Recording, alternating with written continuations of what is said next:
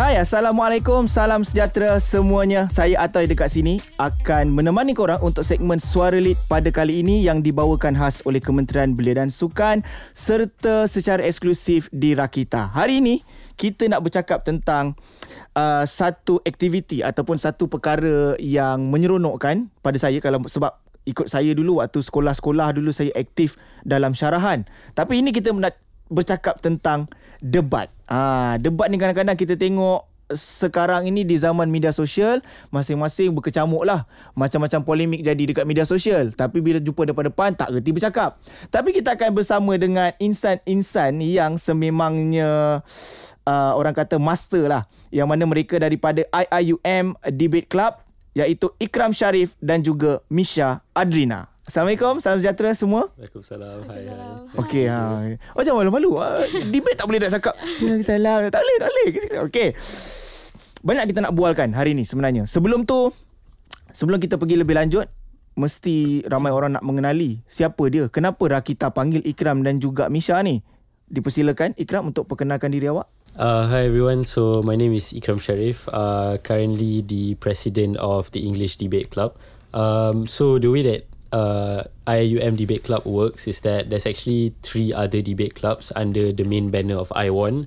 Uh, we are from the English Debate Club. There's also mm-hmm. Club Debat Bahasa Melayu. Okay. And there's also Arabic Debate. So we're here representing English Debate Club. Wow. So, yeah. Ada English Debate Club. Yep. Ada Bahasa Melayu. Uh. Kelab bahasa kelab debat Bahasa Melayu. Ah, yeah. Dan juga oh bahasa Arab macam mana nak sebut?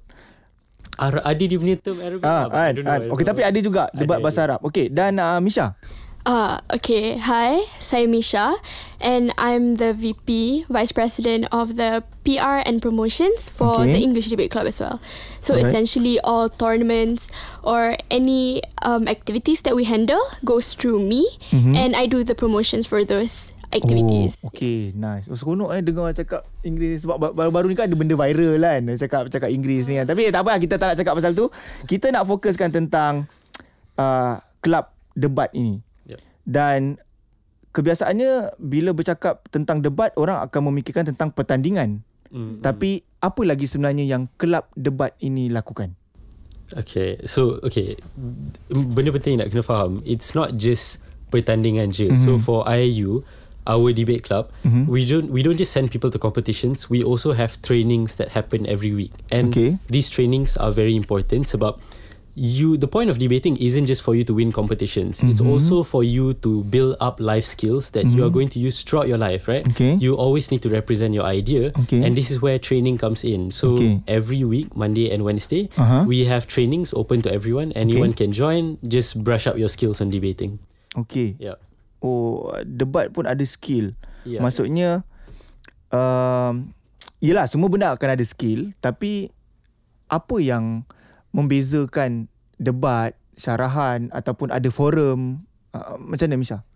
Uh, I think debate specifically, if in comparison to like public speaking, mm-hmm. what we do, especially in our trainings in IUM, is the fact that we don't just present our ideas as mm-hmm. it is. Mm-hmm. What we try to do is, of course, to convince the judge to like believe in us. So mm-hmm. what we do then is um, we brush up our skills on how to nuance things. Mm-hmm. So if we talk about certain topics, we don't just present the mm-hmm. facts that mm-hmm. most people already know. Mm-hmm. But this particular skill that I think debaters have is the fact that we convince people to believe whatever we say. So of Mm-hmm. course it's backed with facts, but it's also how you um, tell other people Mhm. like how this situation plays out in general Okay. or like in real life. Okay. Uh, bila cakap pasal debat ni dia ada pencadang dan pembangkang, right? Yeah. So, uh, saya akan tanya lagi banyak tentang tu dan kejap lagi saya nak minta juga untuk Ikram dan juga Misha menceritakan tentang bagaimana mula-mula melangkah ke dunia debat ni. Kejap lagi kita akan kongsikan terus bersama kami dalam segmen Suara Lead eksklusif di Rakita dibawakan khas oleh Kementerian Belia dan Sukan Negara. Segmen Suara Lead dibawakan khas oleh Kementerian Belia dan Sukan Malaysia eksklusif di Rakita. Hari ini kita bersama dengan Ikram dan juga Misha yang merupakan uh, mereka daripada Kelab Debat IIUM. Okay? Jadi sebelum kita nak tanya macam debat kita selalu bercakap tentang pencadang dan pembangkang. Sebelum berjengah itu, saya nak pergi throwback sikit ke sejarah bagaimana Ikram dan juga Misha mula-mula menceburkan diri dalam bidang debat ni. Uh, mungkin daripada sekolah ke ada apa yang boleh dikongsikan? Boleh? Silakan Ikram um so for me personally saya mula berdebat like when I was 14 dekat sekolah dulu. Okay. Um so at that time it was just one tournament a year. Okay. So basically throughout my school life I only went to like two or three tournaments. And mm-hmm. I guess what got me interested to debate to begin with is just that I just wanted to know new topics. So I thought that debate was the best way for me to know about it and also mm-hmm like speak about it, right? And the moment where I got genuinely interested and to an extent like addicted to mm-hmm. debate is when I was in uni mm-hmm. where I started like competitive like competitively training mm-hmm. like mm-hmm. trying to brush up my skill every single day. Okay. So like my journey started when I was 14 up mm-hmm. until now and I'm 22. Okay. Yeah. How about Misha? Uh, for me, I also started back in high school. Okay. Tapi that was also like unserious debating. Okay. I got serious when I came into my first year of degree. Okay. And what got me interested was the fact that I IUM already mm-hmm. is an established like debate center. Mm-hmm, mm-hmm, so what what made me interested in it was the fact that I just knew that IUM actually had a specific, um, like a specific regime for mm-hmm. the kids to like um, professionally um, trained. Mm-hmm. So I thought that was interesting because I just knew that in order for you to actually competitively debate, mm-hmm. you also need to train and like put in the hard work. So I thought this was something um, new and interesting that I wanted to try. Okay, uh, secara peribadi, uh, Ikram dan juga Misha, um, ada yang berkata bila debat ini dia ada dua pihak, pencadang dan pembangkang ada satu-satu tajuk tu kadang-kadang uh, macam apa saya pernah tengok lah debat tu. Satu tajuk tu kadang-kadang secara generally orang dah tahu okey benda tu di pihak yang betul. Tapi kita pula kena berdiri di pihak pembangkang. Sebenarnya pembangkang dengan pencadang ni mana yang lebih sukar untuk berdebat? Um sebenarnya there's no like okay pembangkang lagi suka atau pencadang lagi suka it okay. really does depend on the topic okay. but okay like back to like uh, apa yang uh, you uh-huh. mention right that uh-huh. okay sometimes you know that pembangkang yang betul uh-huh. like secara logik uh-huh. but i think that it's important for you to also be like the opposite side of that sebab uh-huh. you need to understand that even though you think something is right uh-huh. there might be a counter argument that uh-huh. is correct also. No one okay. is entirely right all the time. No mm-hmm. one is entirely wrong all the time. Mm-hmm. There's versions to a particular case that you also need to talk about that. Okay. So, yeah. Mm. So kalau macam Misha pun berkongsi pendapat yang sama?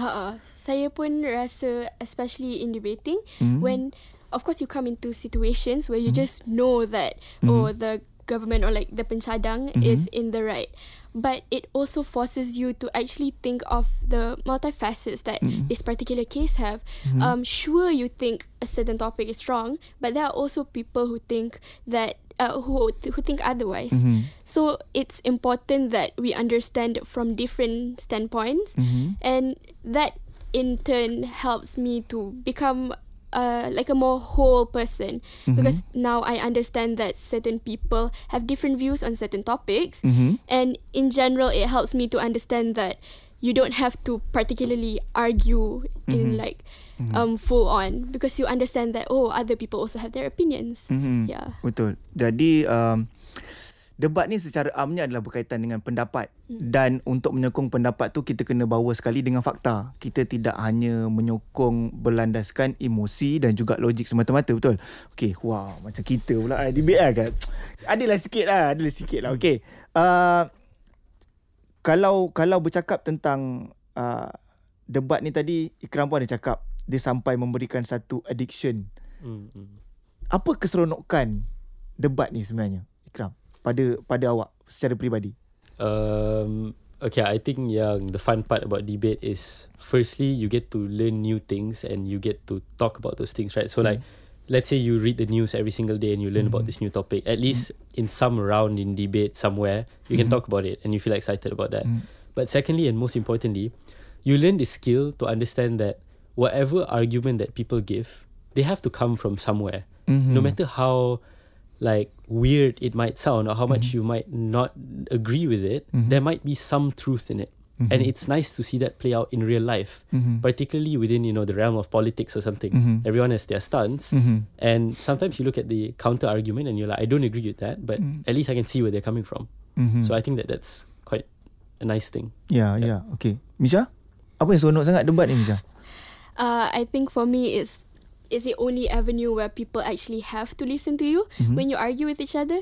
Because right now, uh, especially in these days, mm-hmm. you only argue from your side. So, mm-hmm. as in on Twitter, mm-hmm. if you want to argue, you, you don't care what other people say. It's only you who's correct. Yeah. But in debating, you are forced to listen to the other side too. Yeah. Because in order for you to like take down their arguments, you also mm-hmm. have to understand. Mm-hmm. So, I think that's exciting for me because for the first time or like people actually have to listen to me mm-hmm. in order for them to actually bring me down.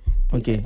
Hmm, dia memberi kesan tak dalam kehidupan sebenar kalian berdua? Maksudnya uh, dia sampai secara realiti, kehidupan realiti pun kalian menjadi orang yang suka argue tidak semestinya bersetuju dengan apa pandangan. Ya, ya kan yeah. sebab kita buat benda ni, kita pun seronok dan kita ada fakta tu. Kita uh, ada tak bagi kesan pada diri sendiri? Maksudnya dalam apa-apa hal pun kita nak argue juga. Faham, faham. Ikram macam ni Ikram? Uh, I, I think this is the common like uh, perception about debaters right? Apa-apa pun uh, nak gaduh uh, je kan. Uh. But I don't think that that's true. Uh. In fact, I think it made me a more diplomatic person as compared to someone who always wants to argue. Sebab okay. the thing is, when you debate, you learn about new things. So you mm-hmm. learn about new places where people can come from, right? Uh-huh. And that makes you not want to argue so much all the time because mm-hmm. you understand that okay, I, I get where you're coming from. Uh-huh. You might be right also. I might be right also. Okay. Both of us can be right equally. Okay. So I, I don't think it makes you more argumentative. Okay. Rather, it makes you more analytical and mm-hmm. kind of makes you more diplomatic. Uh. Yeah. Okay. Sebab sebelum kita argue sesuatu tu, kita kena cari fakta untuk sokong kita yeah, kan? Yeah, yeah. Misha? Dalam kehidupan lagi-lagi awak adalah wanita. Wanita ni terkenal dengan saya saya saya, saya, saya tidak racist tapi wanita ni kebanyakan terkenal dengan uh, uh, you know apa perangai yang suka argue yang banyak argument tu. Misha pertahankan tidakkan kenyataan ini. I think if anything it has made me a stronger woman okay. because I know that I don't act emotionally whenever I argue okay. because I know for a fact that I need proper analysis to this particular thing I'm standing for. Uh-huh. So I think w- what when people say women are like emotional, okay. it's because they think we just speak like without any backed up facts. Mm-hmm. So whenever I come into debating mm-hmm. and what that has helped me in real life mm-hmm. is the fact that I can come into that particular argument okay. with a more composed manner uh-huh. and I'm macam relaxed je. I know that I have facts and I know how to um, present it to them to okay. like shut them up. oh, okay, okay, okay. Eh, seronok benda ni kalau cakap. Kita kita sambung lagi sebab saya... Um, tak benda ni seronok nak cakap. Kejap lagi kita akan sambung. Teruskan dengarkan kami di uh, Suara Lead dibawakan khas oleh Kementerian Belia dan Sukan Malaysia eksklusif di Rakita. Segmen Suara Lead istimewa hari ini bersama dengan Ikram dan juga Misha daripada IIUM Debate Club dan kita sedang bercakap sekarang ini tentang kelab debat bukan hanya di arena tempatan tapi mereka juga sudah pun mewakili Malaysia di WUDC di Madrid. Jadi pertama sekali WUDC is stand for uh, World's Universities Debating Championship. It's the biggest debating championship in the world. In the world. Yep. Okay. Oh, ni dah level dunia ha.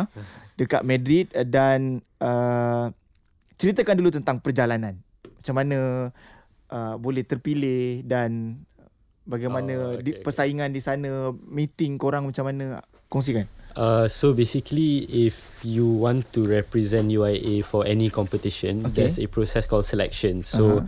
you basically go for like an audition and then the trainers and other judges will select you lah mm-hmm. so for WDC Madrid it was the top six I think mm. the top six debaters mm-hmm. from uh, UIA debate club okay. got uh, chosen for that. Okay. So we went in December, late December up until early January of last year. So 2022 mm-hmm. entering into 2023. Mm-hmm. Um, so yeah, it was quite fun debating there. I think that the interesting part about debating in Worlds is number one, you just have so many teams there. It's about mm-hmm. 400 teams, I think. Mm-hmm. So it's very competitive. Every round, you need to do your best.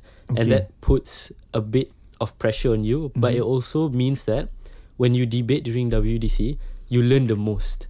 because okay. every time you're critical about what your performance is, okay. what are you saying, okay. how do I phrase this. Okay. So I think that WDC was a big place for you to learn and grow.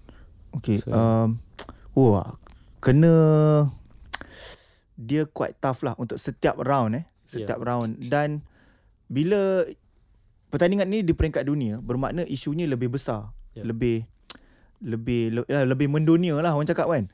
Uh, kesukaran yang paling sukar dihadapi kat sana, Misha?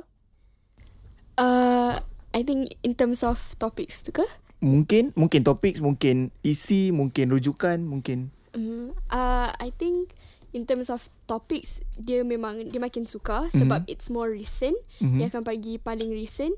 But uh, kesukaran yang we actually faced with was sebab we are Asian, uh, we are considered like an Asian team. Okay. So when that happens, you also in worlds you have to debate against the biggest universities in the world. Okay. So it means you sometimes get to debate with like people from Oxford, things like mm-hmm. that. So the tough part comes when because we definitely have different worldviews, right? Mm-hmm. So like Asian teams think like this mm-hmm. and Western things things like this. Mm-hmm. So when we try to debate it out, um, it becomes it becomes tough but also interesting. Sebab okay. at the end of the day, you try to present two different worldviews mm-hmm. in order to menang that particular topic, that okay. particular case. Okay. Yeah. Um, dari segi fakta dan bahan untuk isi debat tu, kena cari on the spot. Uh, yeah. So okay, it, it works like this. Tau. So for WDC, it's mm. called British Parliamentary Format. Okay. So motion, which is the tajuk, the mm. release, you mm. have 15 minutes to prepare and oh, then you okay. speak. Alright. So that means that you need to already have the information in your head in trainings and stuff like that. That's mm. why there's months of reading and stuff. Mm-hmm. So once the motion is out, debate about it. 15 minutes. Oh, 15 minutes. Kena yeah. prepare tu 15 minit je. 15 minit. Tapi yeah. persiapan untuk membaca, dapatkan fakta apa tu sebelum, sebelum tu lagi lah. Sebelum. Ha. Wah boleh dekat eh? Dia tak ada tiba-tiba Tiba-tiba dia macam Apa orang cakap? Kalau kata penulis tu Dia writer's block lah. Tiba-tiba Aku dah 15 minit je ni Nak prepare. Tiba-tiba macam Hang aku dah baca ni hari tu. Tapi lupa. I think pernah But like the thing is that We don't remember the facts Like for the Like we won't remember the I don't know Home Minister of Ukraine's name uh-uh. Or something right? Uh-huh. But it's just general facts. So because okay. it's general facts Senang lah nak ingat sikit. Okay yeah. faham. Uh, Maksudnya adakah dia akan ambil quote ataupun apa-apa fakta contoh lah. Sebelum ni kita pernah baca kenyataan ini dikeluarkan ni oleh sekian sekian sekian sekian. So kita kena ingat benda tu ataupun I think uh, the thing with debating uh. is uh, you okay katalah you hafal that particular fact. Uh-huh. Um, it will not be helpful if you just spit it out macam okay. tu. If you just say oh um, statistics show something something something. Okay. Uh, what what you do with the fact is how you present it in your case. Mm-hmm. So how you use that fact in your case will help you win. Okay, so, yeah, faham, faham. That's why faham. if you lupa pun it's okay. Mm-hmm. You just need to know what it brings to your case. Okay. Mm. Uh, macam mana cara nak cover ah kalau kata kita nak bagi satu fakta ni tapi kita lupa sumber dia dekat mana? Kita akan cakap terus ke ketika debat tu? Uh, saya pernah mendengar ada satu kenyataan daripada sekian-sekian cuma saya lupa dari mana sumber. Boleh ke macam tu dalam debate? Uh, okay, I think firstly we have to understand that debate isn't a battle of facts. It's okay. a battle of whose logic is better. Okay. So that's why okay. it's not important for you to be like, okay, China produced this much coal okay, in okay. these statistics. Okay. That's not going to be helpful. All right. What is going to be helpful, even after you mention a particular statistic, huh? you need to prove it. You need to say that, okay, China produces this uh, because of this. Uh, you need to give logical reasons mm-hmm. why it's likely. So in debate, the fun part of it is uh, everything can be contested. Even okay. if you say a fact, mm-hmm. it can be mm-hmm. contested. Okay, and here's faham. why. Because facts always have multiple reasons as to why that fact is so. History is dependent on whose version you're talking about. Okay. Right? So okay. that's why even facts can be contested. Okay, faham. Yeah. Mungkin itu sisi yang berlainan aku yang mungkin untuk menjadi debater tu kena kena faham lah kot benda tu. Sebab macam saya cakap tadi saya dulu pernah ada pengalaman sikit pun dalam syarahan. So syarahan kan kita bercakap fakta kan pada tahun 1989 satu kod telah dikeluarkan something. Okey okey menarik. Kita borak tentang tu. Dan uh, kejap lagi kita nak membicarakan tentang kenapa agaknya debat ni penting untuk belia-belia di Malaysia terutamanya yang membawakan hari ini adalah Ikram juga Misha. Masih lagi belia masih lagi remaja akan dikongsikan kejap lagi. Terus dengarkan kami dalam segmen Suara Lead dibawakan khas oleh Kementerian Belia dan Sukan eksklusif di Rakita Suara Lead dibawakan khas oleh Kementerian Belia dan Sukan eksklusif di Rakita. Masih lagi kita bercakap bersama dengan IIUM Debate Club iaitu Ikram Sharif dan juga Misha Adrina. Ha, Ikram dan juga Misha dah berkongsikan tadi berkenaan dengan bagaimana mereka mewakili Malaysia di uh, WDC di Madrid dan juga tentang uh, kelab debat UIAM dan uh, kita nak bercakap lebih mendalam sekarang ini mereka golongan belia yang aktif dalam debat. Jadi seberapa pentingkah sebenarnya debat ini untuk belia-belia di Malaysia? Um, okay, first of all, we have to understand that particularly towards the youth, towards like belia, there's this perception that we don't know anything. Mm, right? Betul. So in order to um, remove that perception, you need to make people understand what you're talking about. Mm-hmm. So the importance of debate, firstly, is that it helps you articulate your ideas. And that's very important because everyone has good ideas. Mm-hmm. But the value of your ideas mm-hmm. comes from your ability to make under, other people understand those ideas. Okay. And that comes from the skill of articulation. Okay. That's first. But secondly, I also think that particularly for the youth, you need to try to not um, you need to be more diplomatic. You can't okay. just fight for your stance and still mm-hmm. fight for it even though you know that you're wrong. Okay. You need to try to amalgamate other people's ideas as well. Mm-hmm. I think that that's when the youth are more acceptable into things such as you know policies, politics. Okay. So I think that element of diplomacy is very important. Uh, kit, uh, I mean, golongan belia mungkin lebih terbuka kalau bercakap tentang sesuatu topik bila kita nak debatkan, kita nak tegakkan dengan fakta dan sebagainya. Tapi bila kita berhadapan dengan macam mana cakap bila bila kata orang muda ni orang selalu cakap tak ada pengalaman, tak ada idea apa benda semua. Tapi bila kita bercakap dengan warga-warga yang lebih uh, usia lebih banyak ni kadang-kadang mereka ada stand yang cukup keras iaitu ego. Hmm. Jadi bila kita memperdebatkan satu-satu topik bila kita dah keluarkan fakta sekalipun fakta tu dia tak faham hmm. dia tak tahu pun so dia tetap merasakan apa dia cakap tu betul hmm. macam mana berhadapan dengan mereka yang seperti ini golongan seperti ini Misha uh, okay I think it's two things that debate boleh tolong in that hmm. particular hmm. era hmm. because it's true that some people, uh, especially older ones, already have a certain stance that they will not give up on. Mm. So how debate helps is firstly, of course, the fact that um, extending on Ikram, you mm. are able to articulate it better. So people listen to you better mm. if you hmm. don't get emotional or mm-hmm. if you talk with facts. But also secondly, what debate teaches you is the fact that you need to um, take some and give some. Mm-hmm. Uh, you also sometimes have to um, give some to mm-hmm. the opponent mm-hmm. in order for you to win the case. Mm-hmm. So you you learn the act of negotiation. Mm-hmm. So it makes your deal with those people much easier if you mm-hmm. know what to give away and what's important for you to hold on to. Okay. Mm-hmm. Sebab mm, kita jangan cakap tentang debat lah. Cakaplah tentang kita borak-borak biasa berkenaan dengan current issue. Kita dah keluarkan satu benda, satu topik, satu perkara dan kita cuba jelaskan mengapa, kenapa, di mana, siapa dan apa. Tapi kita akan dibalas dengan sebab orang yang kita jelaskan ni kadang-kadang tak faham apa yang kita cakap tu. Kan? Jadi dia akan merasakan macam oh tak ada benda ni salah. Apa yang ni ikutlah cakap orang tua. Orang tua ni dah lalu pengalaman. Faham tak? Ha, jadi hmm. Yelah memang memang kita perlu macam uh, baik ya. Tapi bila kita terlampau tunduk dan mengalah tu idea kita tu tidak ke mana-mana. Jadi bagaimana Ikram situasi ni? I think right yang the important thing is to know your audience, right? Mm. So particularly within the older generation, they are more supportive of for example like race-based policies, right? Mm-hmm. And it's not inherently wrong. Okay. Okay? But the thing is that the reason as to why they support could have been because they were born in a time whereby maybe race-based policies were important at mm-hmm. that time. Mm-hmm. You need to take into account what's their context. Mm-hmm. Why are they supporting this so much? Because usually when someone is supporting something and doesn't want to give up, mm-hmm. there's probably something that they're scared of or something that they're trying to protect. Mm-hmm. whoever the youth is or you know youth politicians out there take this into account what's their history mm-hmm. that they are trying to protect so much? Like mm-hmm. for example you know issue 3R or something like mm-hmm. that why is this being played? There has to be a reason that people are supporting out there right? No politician is going to just say this without there being support out there. So take this into account whenever you're trying to refute it. You can't just give out your opinion which is 100% in contradiction with whatever they are standing for mm-hmm. need to find some middle ground. Mm-hmm. that's my opinion yeah.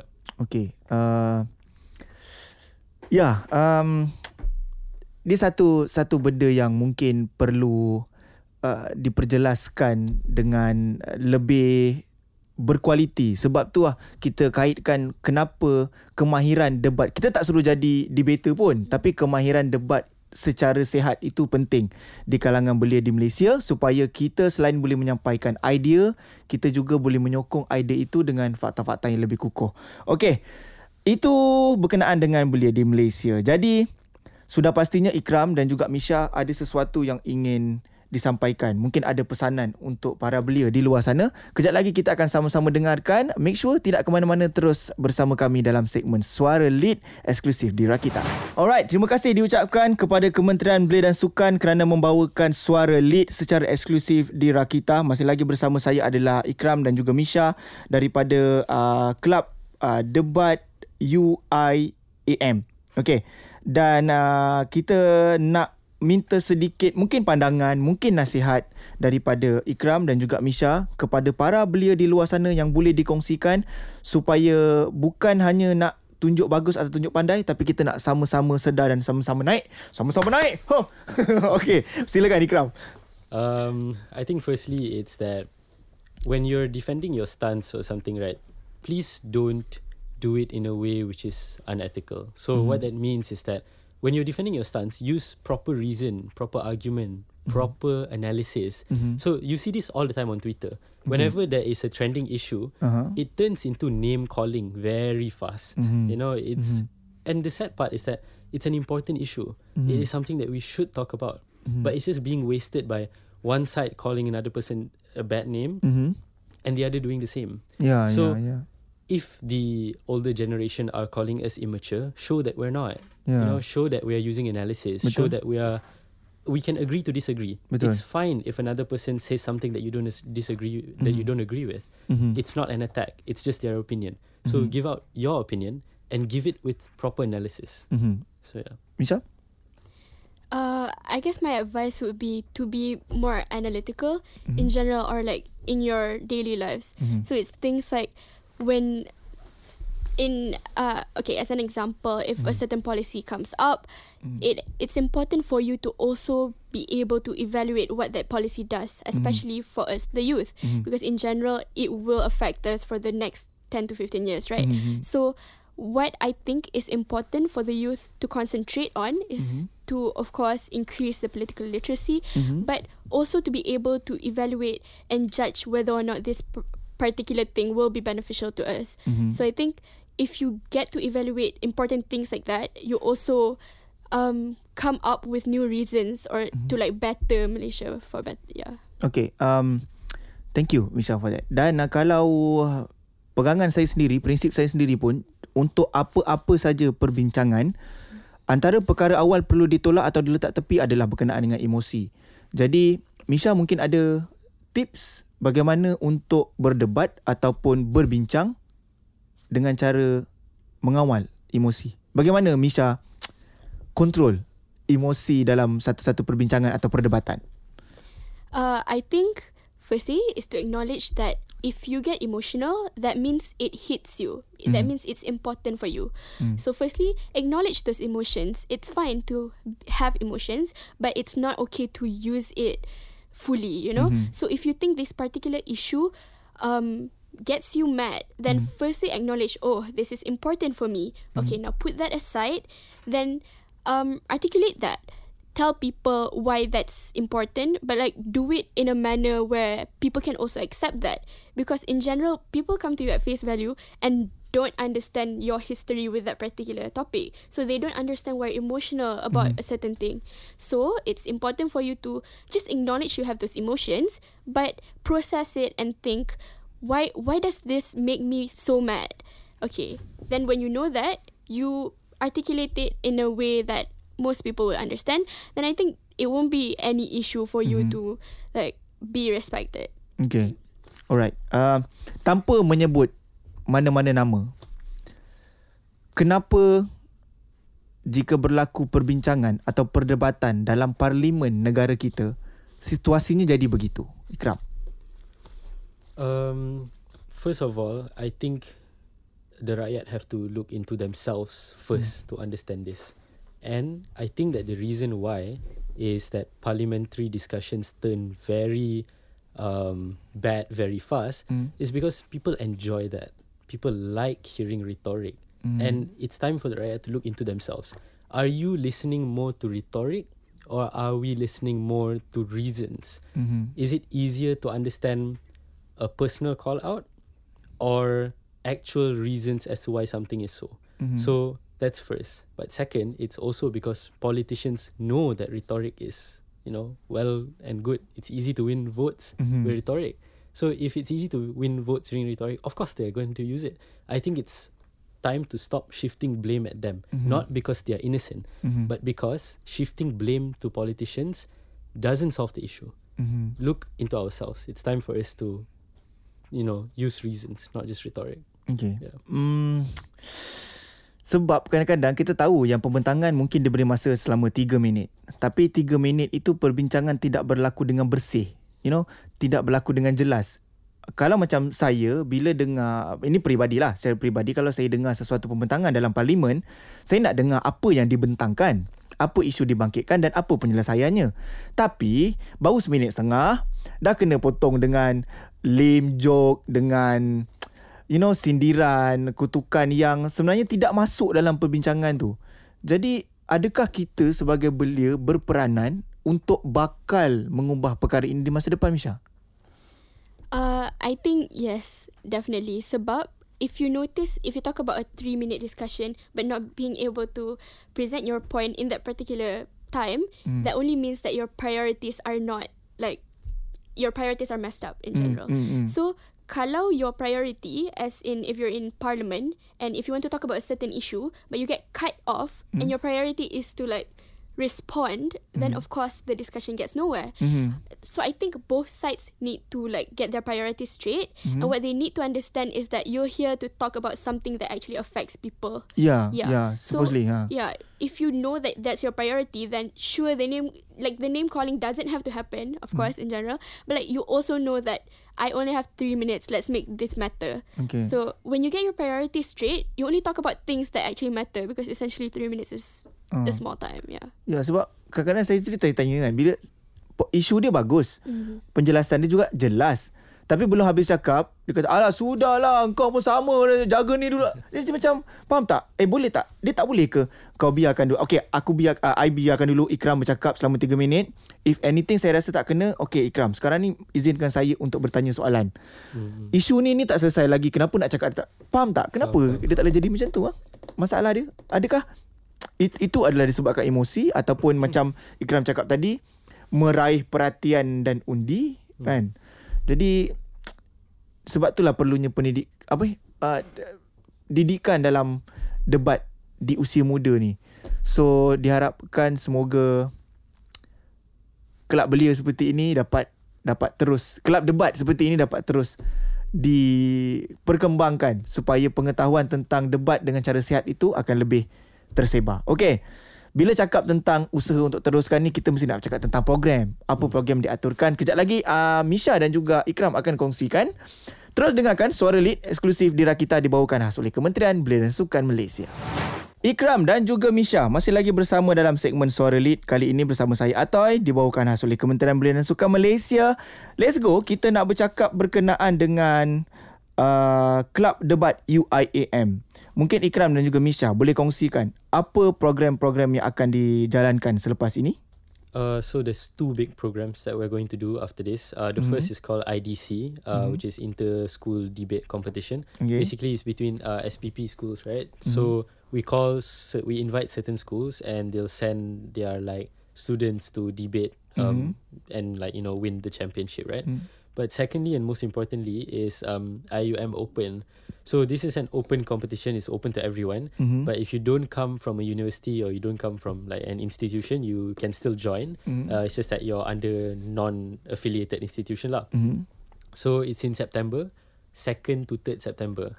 Um, hundred ringgit entrance fee and it's online. It's going to be online. Oh, online. Okay. So yeah, yeah. Mm-hmm. Uh, I think it's just more convenient and becomes more accessible to more people. Mm-hmm. They don't have to come all the way down to Gombak, right? Yeah, yeah. So at least they can just debate in I don't know the comfort of their home, but mm-hmm. still have the possibility of winning. Mm-hmm. So yeah, those are the two big programs that we're handling soon. Okay. Um, setakat ini bagaimana perkembangan dan sambutan untuk kelab debat UIM ni, Misha? Uh, kalau in terms of debating, mm. every every time a new semester starts, mm. memang akan ada more people joining in. Mm. Uh, because there are people, there are juniors, there are also seniors who baru nak try mm. and they come in and try. Mm. So it's always an influx of people. Akan ada orang yang datang.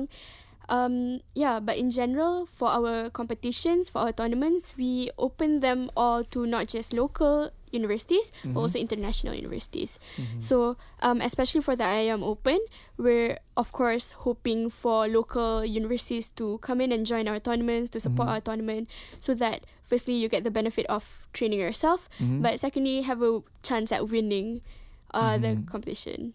Alright, okay. Uh, last but not least, daripada Ikram dan juga Misha, mungkin ada putik-putik harapan lah untuk para belia untuk lebih cakna dan terbuka mata tentang pentingnya kemahiran debat secara beretika ini. Jadi mungkin boleh Ikram dan juga Misha berikan harapan.